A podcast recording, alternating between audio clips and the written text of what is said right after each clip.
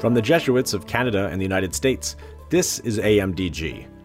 I'm Mike Jordan Laskey. The hand of Father Peter Rozic was the last hand I shook. It was March 9th, just two days before Tom Hanks announced he had COVID 19, the NBA stopped playing, and the US began to shut down. Father Peter was visiting from Brussels, where he leads the European Jesuits' social justice efforts. I stuck out my hand toward him after an in person interview. He looked at me like I had two heads, but he shook my hand anyway. We hoped to run that conversation as an episode of AMDG the following week, but the pandemic hit and we pivoted. Eventually, I scrapped that recording and asked Father Peter to talk again, to get a sense of how the pandemic had affected his life and ministry in Western Europe. I've been so focused on North America and the pandemic here that it was helpful and broadening to get his perspective. We also talked about leadership, the changing church, and Father Peter's own colorful childhood and early inklings of a Jesuit vocation in his native Slovenia. It was a fun conversation with one of the most dynamic Jesuits I've ever met. Don't forget to subscribe to AMDG wherever you get podcasts, and thanks for joining us. Father Peter Rozic, welcome to AMDG. Thanks so much for joining me today. How are you doing? Thanks for having me. I'm doing really well here in Europe, Brussels. In Brussels, uh, so we'll we'll get into kind of what you're doing over there. But I this is the second time we've tried this. So we did a, a podcast interview in March, in person. It was March 9th, and I was telling you before we started recording, you were the last person outside of my family whose hand I've shaken Great because honor. was a, and I, I reached we talked and I reached out my hand to you and you looked at me like what are you doing? I was like oh sorry but we did shake hands and then you flew back to to Brussels and then two days later March 11th is when things kind of shut down in the US and I've only been back to the office like one day. So you were my last in person interview or maybe I did one the day after you.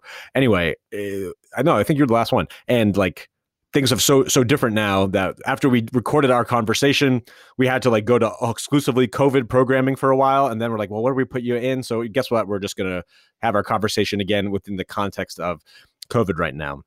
That so, was a wonderful visit, and I, I much enjoyed it. I really mm, am sorry for all that happened with uh, COVID, and uh, I'm happy to be back again.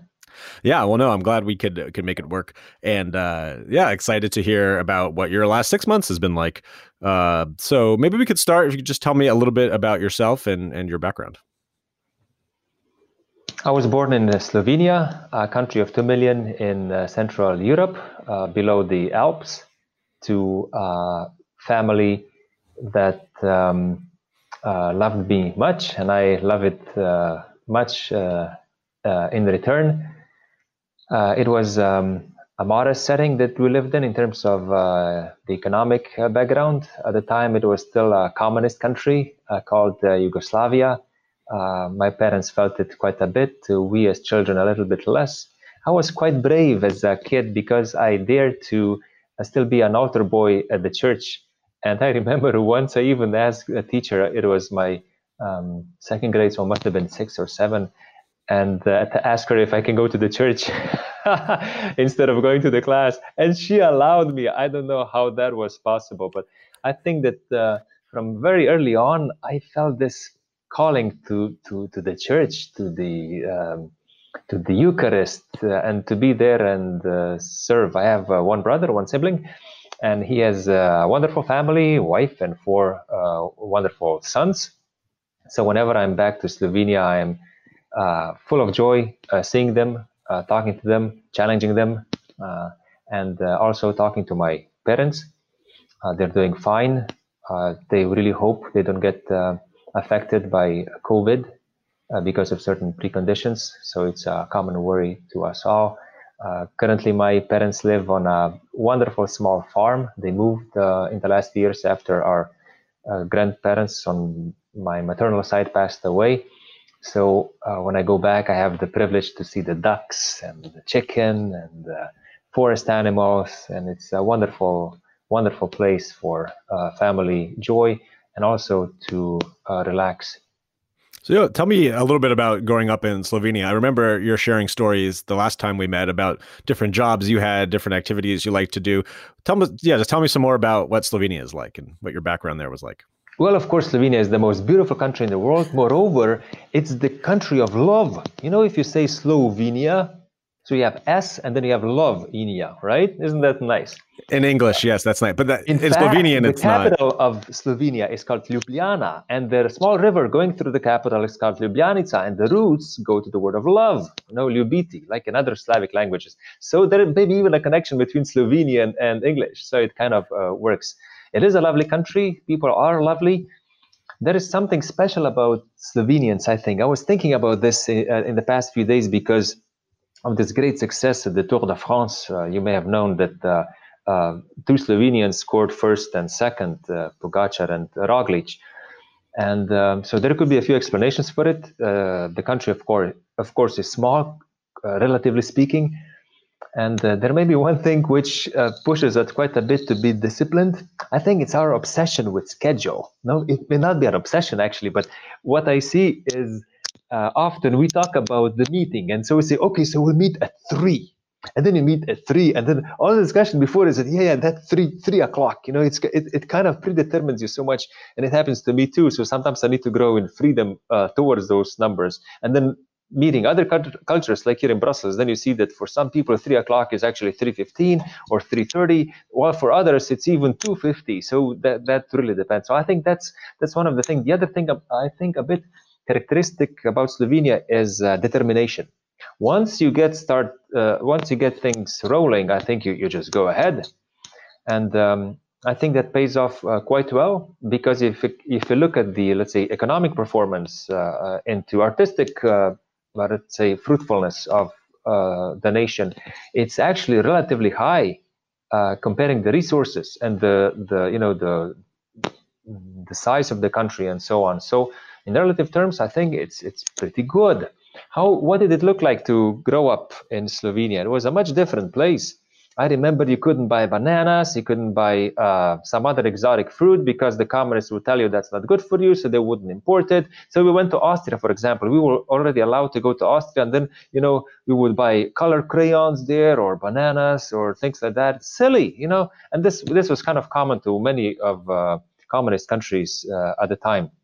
Yet, communism was not as harsh as in some other countries. So, uh, attendance of mass was, was all right unless you were in an important position.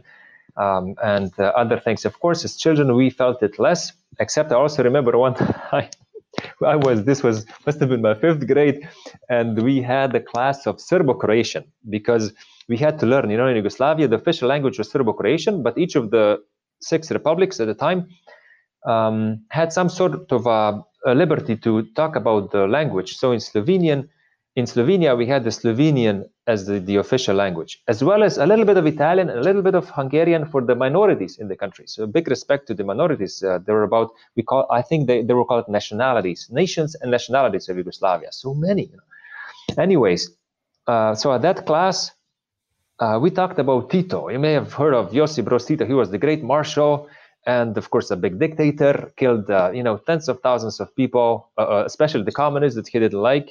Uh, and between 45 and 48 he was most likely much more violent than even stalin. Anyway so i learned this from my grandfather who was not on the communist side. He was a little bit on the other one. And uh, and then you know then you learn this as a kid and then you go back to school and you're i was innocent and i say well tito was uh, you know was in a sense a criminal and people were like, "No, you cannot be saying this." And she was she was really polite and, in a sense, uh, um, didn't react as uh, she could have. So, um, all things considered, I think um, uh, it went quite well until the independence of '91. Uh, uh, however, there was a short war because the Yugoslav National Army attacked um, some of the forces of the emerging Slovenian uh, army and um, then you would remember that in Croatia it was much, much worse. So for years there was a war, as well as then in Serbia and uh, I mean in the uh, Bosnia and Herzegovina um, and other places. Uh, many refugees still now in uh, in these places, especially now Serbs in Serbia coming from different parts of Yugoslavia. Uh, issues with uh, Kosovo, Macedonia, not an easy place. And I remember as a child, at that point I was um, in high school or a little earlier. Um, we were also perplexed at what is happening. And some of our family members, there were intermarriages, uh, people from different republic, uh, got, republics got together and uh, people died. and you went like this is this is wrong and i think that was one of the actually uh, important while rare instances of the united states uh, and nato to intervene in bosnia and it worked and uh, the war ended i remember later on as a, a, jesuit novice and scholastic i went several times to sarajevo i also worked with uh, worked with refugees i started as a young scholastic of jesuits shortly after the novitiate um, the Jesuit refugee service in Slovenia, which then I think affected also my uh, vocation uh, later on. So a little bit about my upbringing. So didn't you tell me maybe the last time we talked that you'd worked in a some kind of factory? Sure. So in high school, I would go. I would have a summer job and would would work there at the assembly line, uh, putting uh, you know assembling refrigerators uh, or I would wake, uh, work at the place where there was a coal mine, uh, where my father also worked to get some experience there and some earn some money. Then I worked with my grandfather as an assistant. he was a, a, mason, and it was a wonderful experience. at the time, I was quite active in terms of you know intellectual life, of course, as as, as a teenager can be.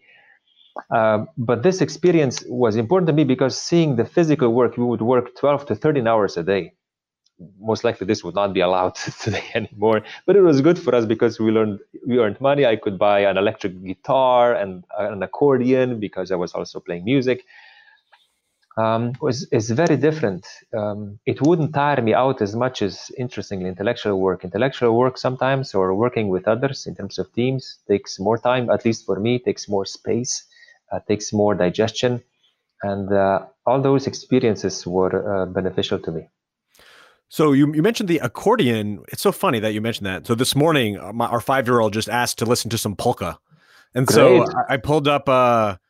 I pulled like if you look up polka on Spotify, who's the Frankie Yankovic? He's this American polka player who played in the Slovenian polka style. He was the king of polka in the of United course. States. Maybe yes. you know. So so we're listening to some Slovenian polka in uh well Slovenian American polka in our house this morning. It's so, still very much present in the United States, especially Cleveland. Cleveland was the largest right. Slovenian city outside of Slovenia, still is, I think. And then many other cities where Slovenians are present. Currently, still you would have a strong community in Chicago, Lemont, and then uh, San Francisco, Washington, New York. Uh, many other places, wonderful places that I had the chance to visit while I was uh, studying and then working in the United States. And yes, polka is a big deal. And um, I remember in high school, I also joined a folklore group. So we traveled a little bit around Europe. Uh, I played the accordion, the others uh, danced. Those were wonderful times. Uh, the accordion, in a sense, for Slovenians is a national instrument. So if you play it, it's, it's, it kind of it kind of helps. And then people think you're a happy person. And then they say, Oh, you're so great. And you must be so glad because you play at all these weddings and so on. And I thought, nah, I mean, it's nice, but it's, it's actually not that much. It was actually one of the questions that I had for myself when I was deciding the vocation. And so by playing the accordion or being at the parties or playing the guitar, I knew that I could bring certain joy to people. But this joy usually didn't last. Uh, while I saw that when I deal with spiritual things, when I organized a prayer group as a, let's say, a teenager already at the school, at the high school, we had lots together with a group of five to ten people, and several of us then joined uh, the seminary or you know religious order or studied theology further on. It was a beautiful, beautiful time, and this was the real question at the time, and it still is today for me: is what brings us lasting joy? What's the joy that lasts? So an accordion can help, of course, because you can also uh, pray to God with the accordion, even though that in Slovenia is very hard. You would not see an accordion in the church. It's kind of it's kind of too secular. That's more like for parties or for polkas. You say polka mass in Slovenia. No, doesn't work. It works with some of the Slovenians in the United States, not Slovenia. Don't do it. You can't. Uh, but it, so, it, it, could help. That sounds so. This is a very Ignatian story to me, right? Because you have Ignatius's own kind of his big conversion experience when he, you know, was convalescing and would think about these, you know, being a knight, the life of chivalry, and it wouldn't leave him feeling consoled after he would have these kind of imaginings, right? And then he would kind of like, imagine himself like acting like a saint and, and serving God, and that is what brought him kind of real joy. And that was kind of an early thing that led him on his his own journey. So for you, as you had all these interests, and what was it for you that led you to uh, discerning life in the Jesuits? So there were a few things. Uh, I could start with uh, when a an uh, anecdotal one, which is I was told, I don't remember this, but suppose when I was three years old, my grandfather, maternal one, asked me whether I wanted to become a priest. And we had just seen a show on priests and bishops. And I said, no, I want to become a bishop. so of course, then joining the Jesuits, you kind of uh, that kind of ambition is is is is, is gone because uh, we're not supposed to have desires of uh, you know episcopal titles even though some of the Jesuits still didn't become bishops, and then some become cardinals, and then one even became the Pope. Anyways, it's no longer my desire, of course, but the desire to become a bishop is a good one because it's actually a desire to serve the community. And I think that that is an extremely important desire. That was actually one of my questions when I was in high school, uh, discerning also for the Jesuits, where I would be able to love more. And there is this question of more right? That, that, it's the question of magis. It's it's a really Ignatian Jesuit question. We talk about the greater glory of God, and this is demanding in a sense. You know, it's not just the glory of God. We're there for the glory of God. We're there for the greater glory of God. So let and so we are comparing ourselves to others. Imagine. Of course, we first compare ourselves to ourselves. because you want to, you really want to succeed, and we want to succeed in service. And the service, we would like to say, it's a loving service. What really made me think, I think, when I was in high school, I was, uh, so must have been, when I was about 16, 15 years old, was the question, am I willing to say yes to God? And for some reason, that question really so, because I thought, if I really say yes to God, I have to let, let go everything in a good sense, then use all the talents and everything I have. And I was not ready at the time, so it was it, it was um it was a journey. It was a wonderful journey. And then I remember I went on a silent retreat as uh, I was 17 years old, and two people invited me. They thought I was mature enough, and then we went into silence. I was for the first time in silence. Three days or five days, I don't remember. It was wonderful, and I haven't decided at that point yet. But that left such an imprint uh, in me in terms of uh, conversion. Yes, and in fact, spiritual exercises St. Ignatius, the aim is to get rid of disordered attachments. That's the main aim. So we give each other exercises so that we do that. Of course, meeting Christ is the essential, but it's not. It's not interestingly the main uh, aim, even if it comes naturally. And then I remember the second retreat. By that time, I think I already decided, and I had to pray uh, quite a bit. It was a good time of discernment. At the time, I was in love, much in love with uh, this wonderful um, person. She is now married, has uh, children. I will not go much into details. It was like angelic love, and um, but I still had to decide because somehow this calling to priesthood didn't uh, didn't go away. So it took me some times, some time. It took uh, some tears, um, and it took a decision, and then. Um, and then, yeah, I decided. I first spent a year in a diocesan seminary, uh, while keeping the contacts with the Jesuits. And then I just realized that for serving and loving more, I would need to join the Jesuits. Uh, I remember I made that decision in Germany. I was on a language course in uh, Bonn, and um, was uh, such a such an important time. And since then, I have um, gained a lot of, I think, knowledge and virtue and support uh, by and through the Jesuits. And I think I had a wonderful formation that I am really grateful for. And my experience often has been, including the United States, that my Jesuit uh, fellows, um, my Jesuit friends would do anything that I succeed or that I be uh, fruitful. And now I think that pays off because um, I really hope and also see, hopefully, I'm not uh, proud, uh, too proud, that uh, there is now a return on this investment. And that's i think that's a joy. And i think we are called to uh, to give back. So you mentioned you mentioned kind of being in the jesuits a chance to love more to help people discover joy that lasts and to use your your gifts for the building up of the kingdom. So tell me a little bit more about what you're doing now. How are you using uh, your gifts what what is your you could talk a little bit about your job but then kind of uh, how you approach it what you're hoping to do uh, in the ministry you're serving in now currently i work at the jesuit european social center uh, as an abbreviation we call it JESC. Uh, in this center i play a role of the director and also the coordinator for social apostolate for europe and the near east so i try to coordinate our work around the continent in the link with our office uh, in Rome. I'm a delegate to a so called president of the Conference of European Provincials. And we focus mostly on issues that concern European affairs, that concern justice, that concern ecology, and that also concern leadership. So those would be our four main areas uh, of work. And I think it was a very interesting journey uh, for myself because it came to my great surprise to be sent to Brussels. Uh, I had uh, worked in the United States as uh, teaching political science at a wonderful Jesuit university called Santa Clara. I had wonderful memories. Before that, I studied at Georgetown, where I did my PhD in political science or government. And then I spent some time in Slovenia teaching, um, also at the seminary. Uh, I, I also taught political philosophy and a few other subjects. Was a superior at the wonderful community of St. Joseph in Ljubljana, where we opened a small residential college, and also helped open a small residential college in Maribor. So I worked with youth, even though 10 years before I would have never seen myself working with, with the youth. And then it came out so naturally.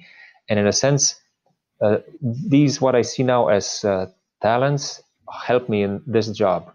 Uh, one of the things that uh, comes very naturally to me is to activate projects. For example, with a very good friend of mine, one of the geniuses in artificial intelligence, Jure Leskovec, we created so-called American Slovenian Education Foundation. And now with this foundation, we are able to place students in the best universities of the United States, such as Harvard and uh, Princeton and Stanford and Berkeley and Georgetown and uh, others, uh, as well as in other countries such as uh, England and Australia and Zealand, New Zealand, and uh, it's just growing. Um, and so I was asked here in Brussels to start with a project of political formation of the youth because it is the heart of uh, the EU. And also, the Jesuits thought that we have quite something to offer. So about a year and a half ago, we started the European Leadership Program. We are now to select the fourth cohort already. It's a five month or a semester long program. It's a wonderful thing. It's all about formation. Uh, while they work in the institutions or companies that lobby for the institutions at the European or European Union level, uh, they get spiritual coaching.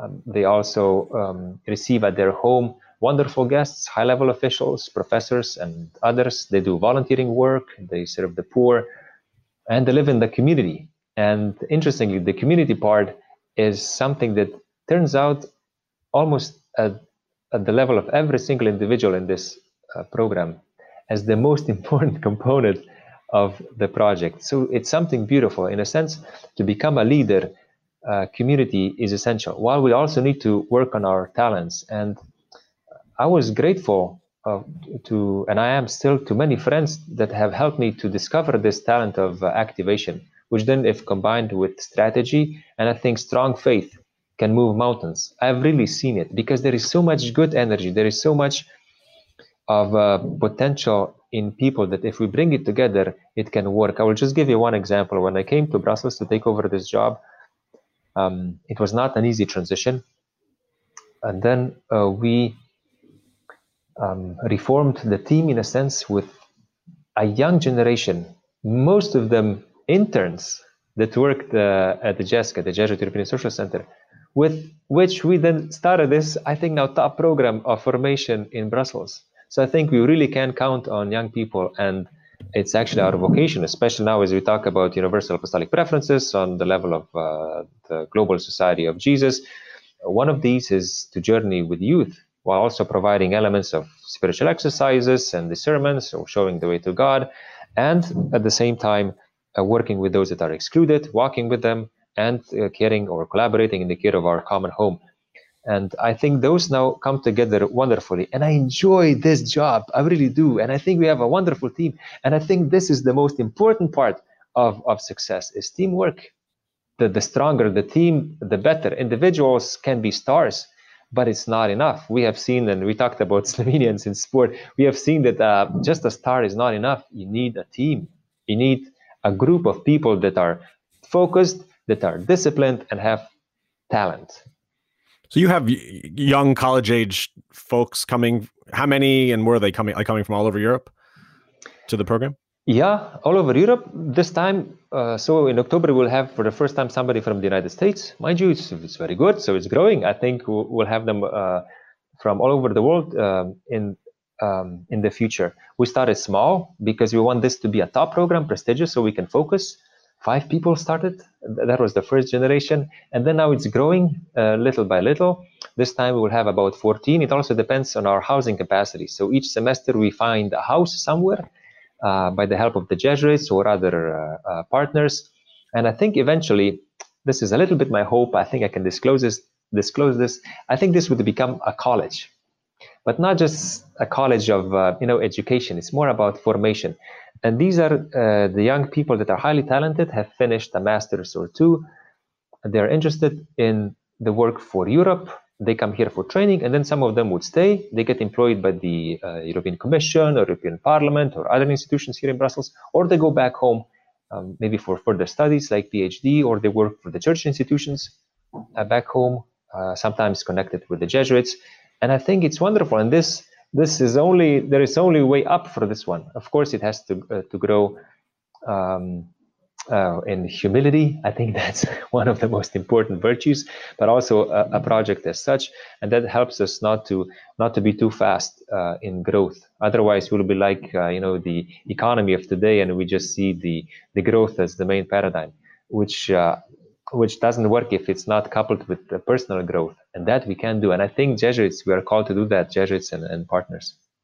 So you're in brussels you know the capital really of europe where the political kind of power of the continent comes together and talking about faith. So these are topics that are really, not supposed to bring up at parties right? Religion and politics uh, and you're kind of sitting at the intersection of those. And I, I, there's a lot of talk about that here in North America, in the U.S., especially as we approach our presidential election. The role of faith in politics should what role does faith have? Should we have those things together?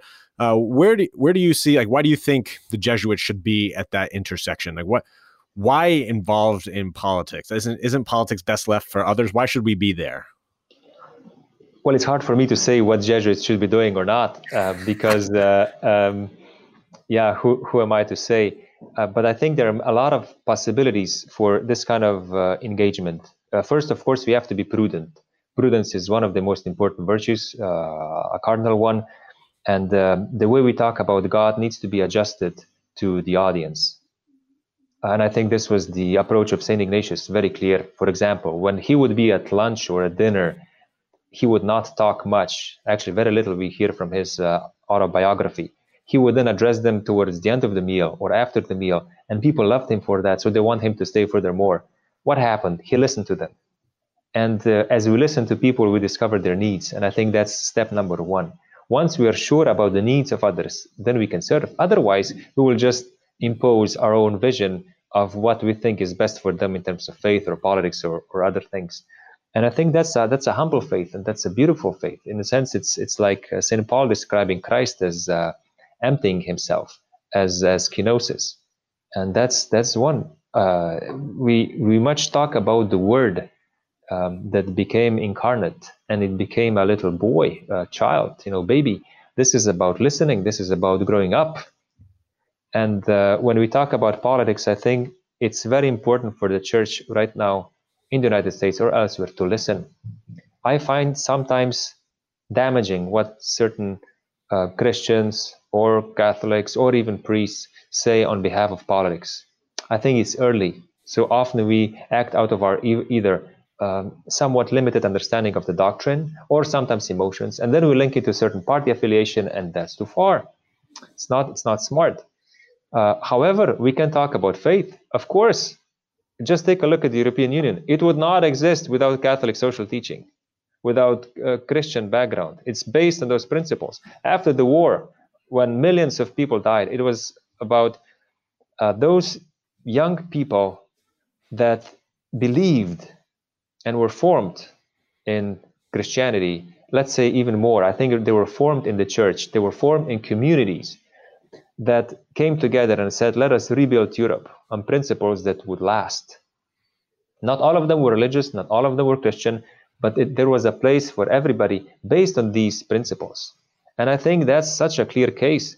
Uh, sh- did they talk explicitly about faith? Perhaps sometimes, but that needed to be shown in their actions. And political decision making is, in a sense, an action that, if not based on faith or at least some deep conviction that is pure, right? So there is no interest behind, there is gratuite, then it works. Otherwise, it, it can't work. Then it's about my interest. And is that really then uh, spreading the gospel?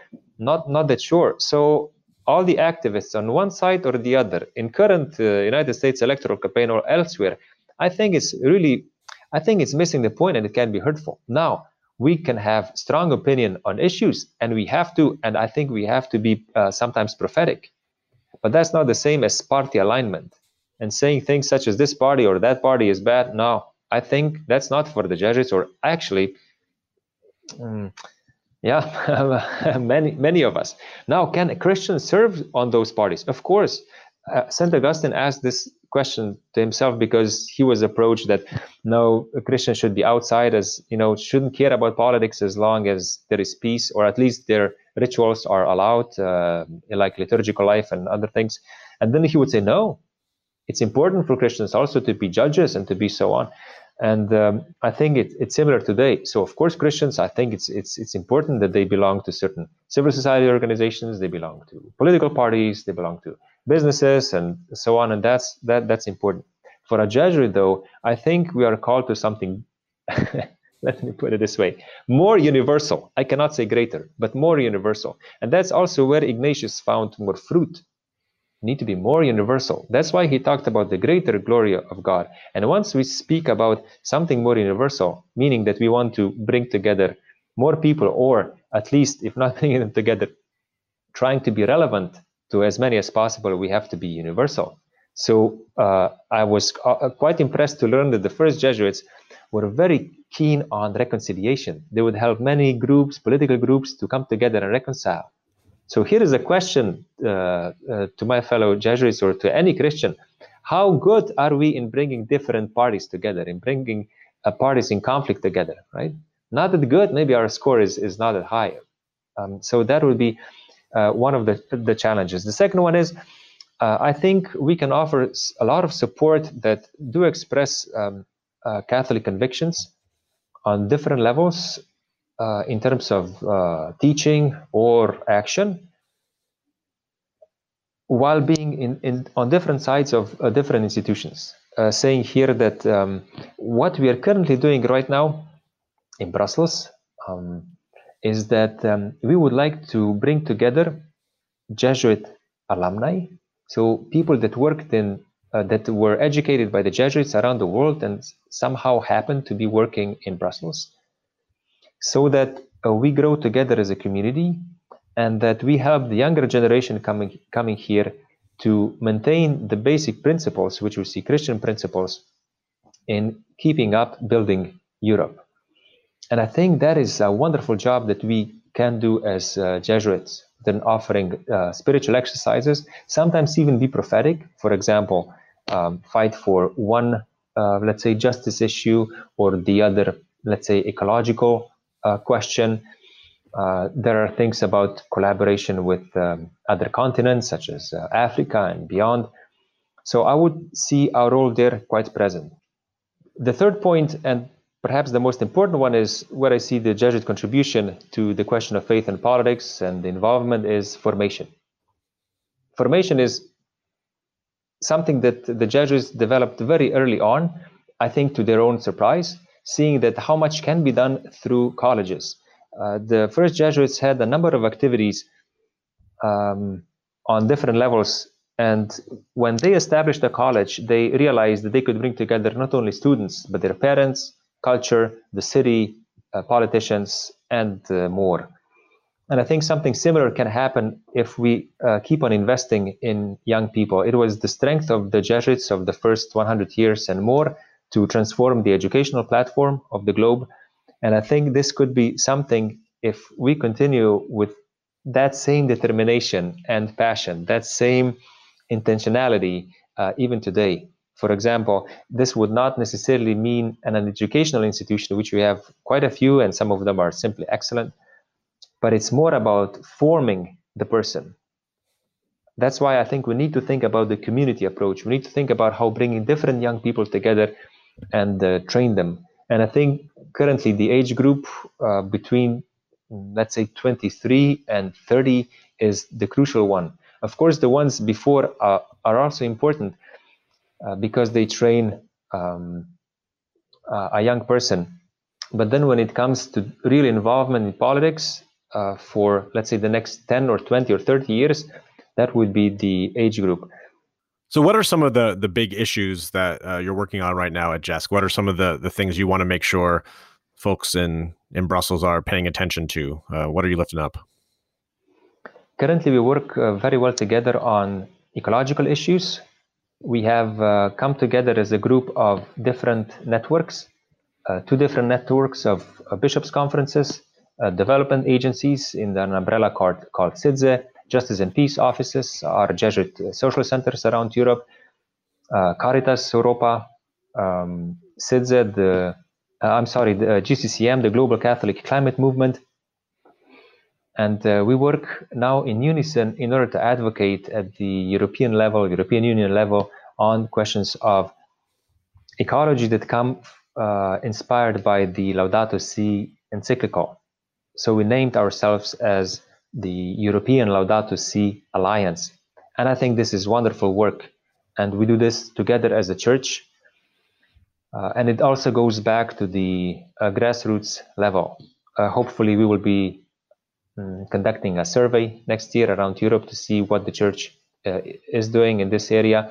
And I think that the even politicians, but uh, more broadly speaking, the institutions and Europe needs help uh, on this, and the church could provide it because it's a good example.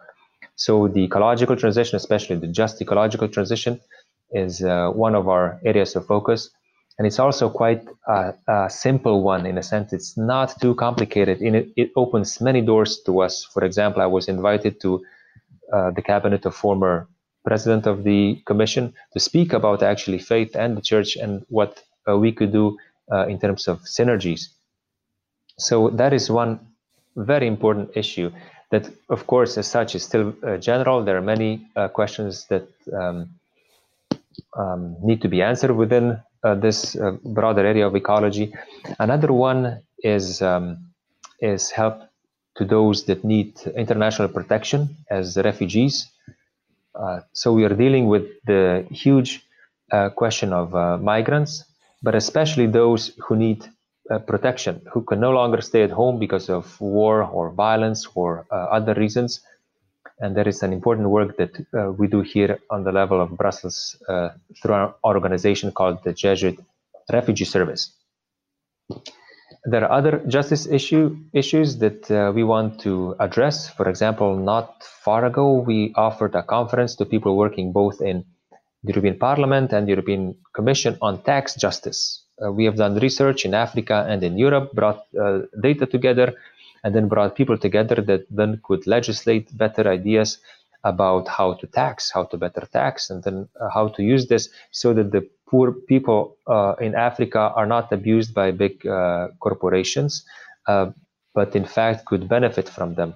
Because if that money is then lost to Africa, is at the same time also lost for Europe because these corporations, for example, would buy very expensive apartments in Germany, and then the price of an average apartment in Germany goes up because of uh, uh these corporations. So this is this is uh, an important justice issue, and there are others.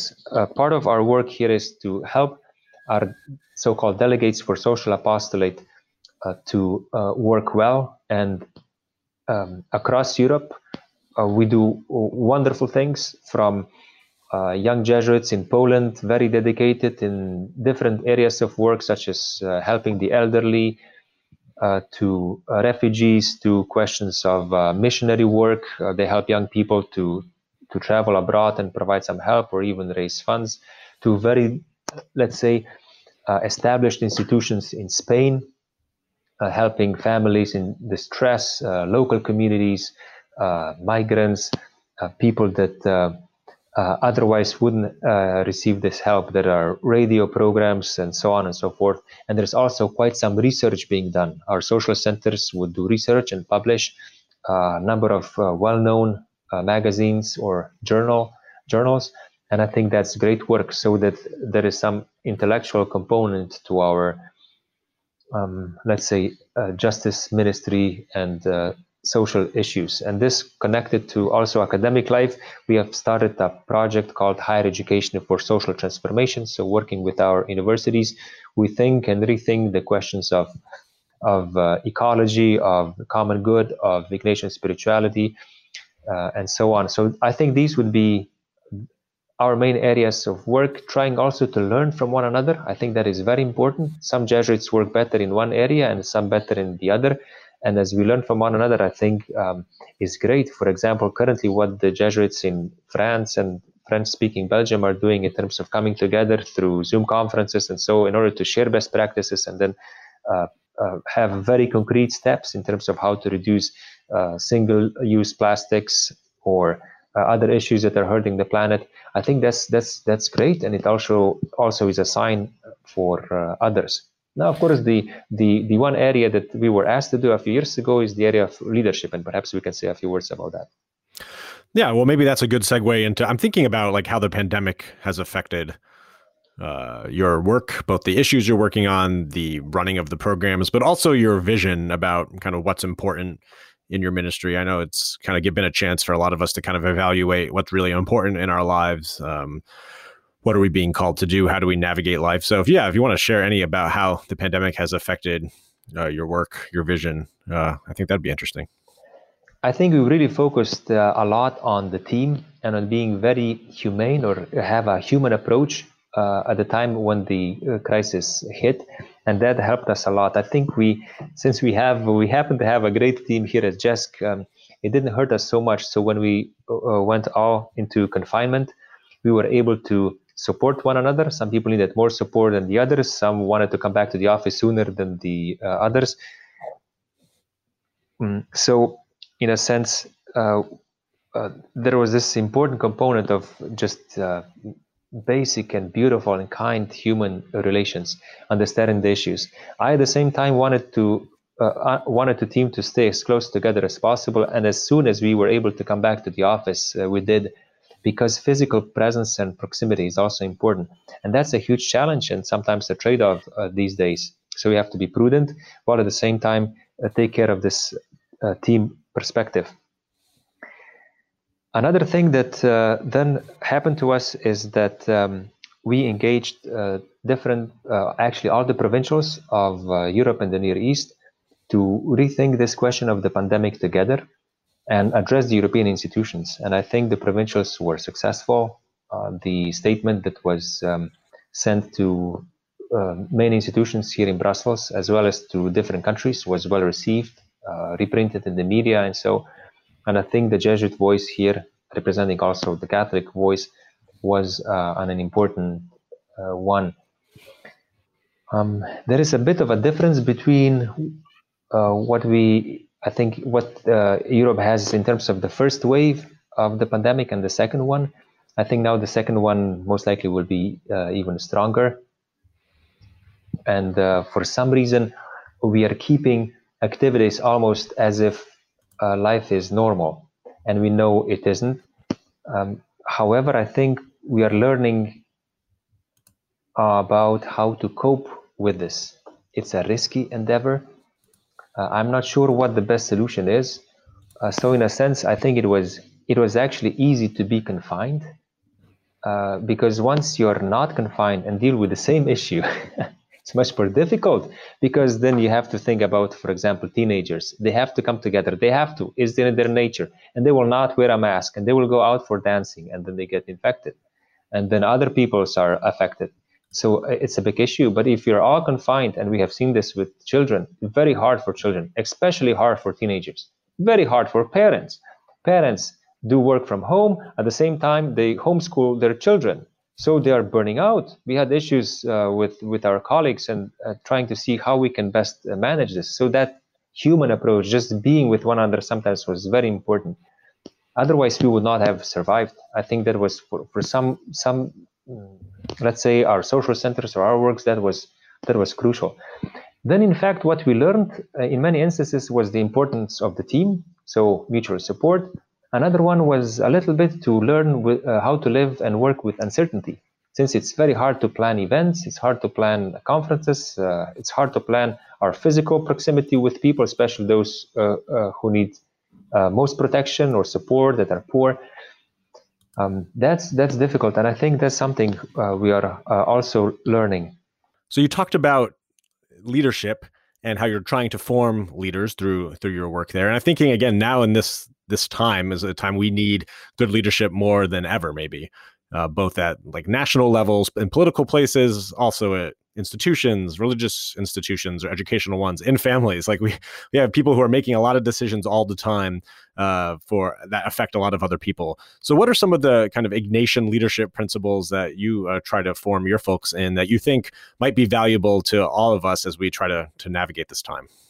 The first approach is the Ignatian approach of any good leader, of any good uh, superior, is is love is love towards God and one another. So uh, we take the presuppositions of others as good. We try to see good in them, the holiness in them, and uh, this presupposes uh, quality of uh, listening.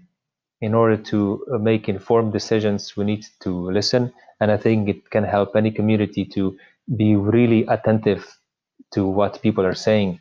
Of course, people say things that uh, range from one extreme to the other, and the politician has to have the capacity then to discern in order to make the decision that could could be owned by everybody even if people disagree.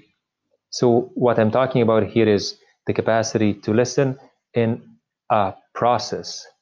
Uh, another element i think that is very important in these times is kindness is the virtue of kindness. And the more leaders acquire it uh, i think the more they will be able uh, to help the communities they serve as leaders to overcome the pandemic uh, in a sense that uh, we respect what St. Paul says that uh, love is not rude. It's uh, trendy for leaders these days to be rude on any side, and it's something that uh, I think we cannot afford. Of course, we need determination. That ex- it is extremely important. With determination comes consistency, so that the decisions are made are well thought through because they were discerned because uh, there was uh, love involved and, and a lot of listening and determination in order to produce results uh, not just to be effective needs kindness needs that human approach that uh, considers uh, each as equals. Uh, i think these would be some of the uh, ignatian approaches and then very importantly is to form one another because leaders in their positions still can grow as leaders and they can ask for, uh, let's say, spiritual exercises so that they discover themselves what are the things that are they are attached to. Because those attachments uh, disorderly attachments may lead them to to decisions that are poorly informed or uh, are just not uh, healthy or uh, while they may be healthy for others they're not healthy for uh, let's say the leaders themselves. So i think in this time of crisis, what is necessary is to take uh, time and give space to these kind of questions, uh, not to ignore them, but to, in a sense, integrate them and uh, so show leadership. I will give you one example. In the European Leadership Program, when our fellows came together just before the pandemic, mm, they did not know each other all that well. So when the pandemic hit, they found each other in the same house living together which is wonderful working together which is wonderful. But then things come up you know there's emotions there is conflict and conflict is a part of our life. It's just uh, you cannot avoid it. Actually if we do uh, we will not gain clarity out of it because conflict is when we talk about let's say conflict of resources conflict of who who's going to cook this evening and so on and so forth uh, if it's dealt with and we have sufficient trust so that we can deal with the conflict then we will emerge out stronger. And I remember one night when things got uh, quite difficult for a number of uh, fellows, we had an evening of uh, mediation and reconciliation. And it took a whole lot of listening on each, on everybody's side. It took us um, freedom so that we could commit to something even though we couldn't imagine at the very beginning. And then it took us a process of discernment just to see what the next steps would be so that we get out of this crisis. And we actually got out of the crisis stronger. And I think that's a good sign for Europe or for the globe because if we are able to get out of crisis on, on this scale, these then future leaders will be able to get out of crisis also because they have sufficient trust, they know each other, so they could deal with the conflict. Once you deal with conflict, what you get out is clarity and then commitment because we have come to something together. And based on that, I think results will follow. It cannot be otherwise. So, uh, for politicians today, I think the more we build on trust, the better. That comes with love. It's necessary. The more we deal with conflict, uh, the better the results that will come out of uh, a clarity that uh, is, I think, a result of dealing well with the conflict, the better for us. So I think those are some very simple, um, not necessarily just Ignatian elements, but they could uh, greatly help because they presuppose that we as people are good and then we can build on one another. And that's spiritual exercises one on one.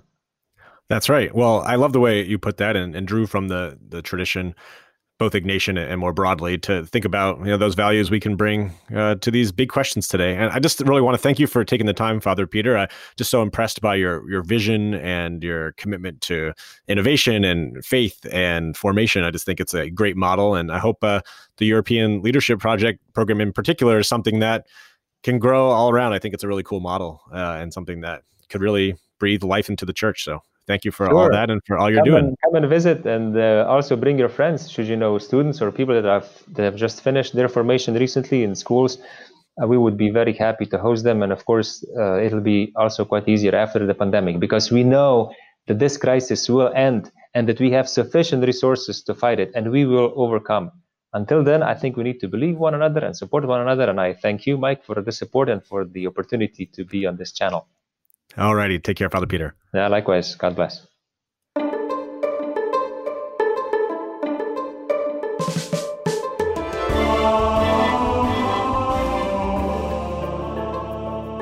AMDG is a production of the Jesuit Conference of Canada and the United States. And when we're not working from home, the show is recorded at our headquarters in Washington, D.C. AMDG is edited by Marcus Bleech, and our theme music is by Kevin Laskey. The Jesuit Conference communications team is Marcus Bleech, Eric Clayton, Megan Leach, Becky Sindelar, and me. Connect with the Jesuits online at jesuits.org, on Twitter at Jesuit News, Instagram at We Are the Jesuits, and Facebook.com slash Jesuits. Sign up for weekly email reflections by visiting jesuits.org slash weekly. If you or someone you know might be called to discern a vocation to the Jesuits, connect with the Jesuit vocation promoter at beajesuit.org. Drop us an email with questions or comments at media at jesuits.org. You can subscribe to the show on iTunes, Spotify, or wherever you listen to podcasts. And as St. Ignatius of Loyola may or may not have said, go and set the world on fire.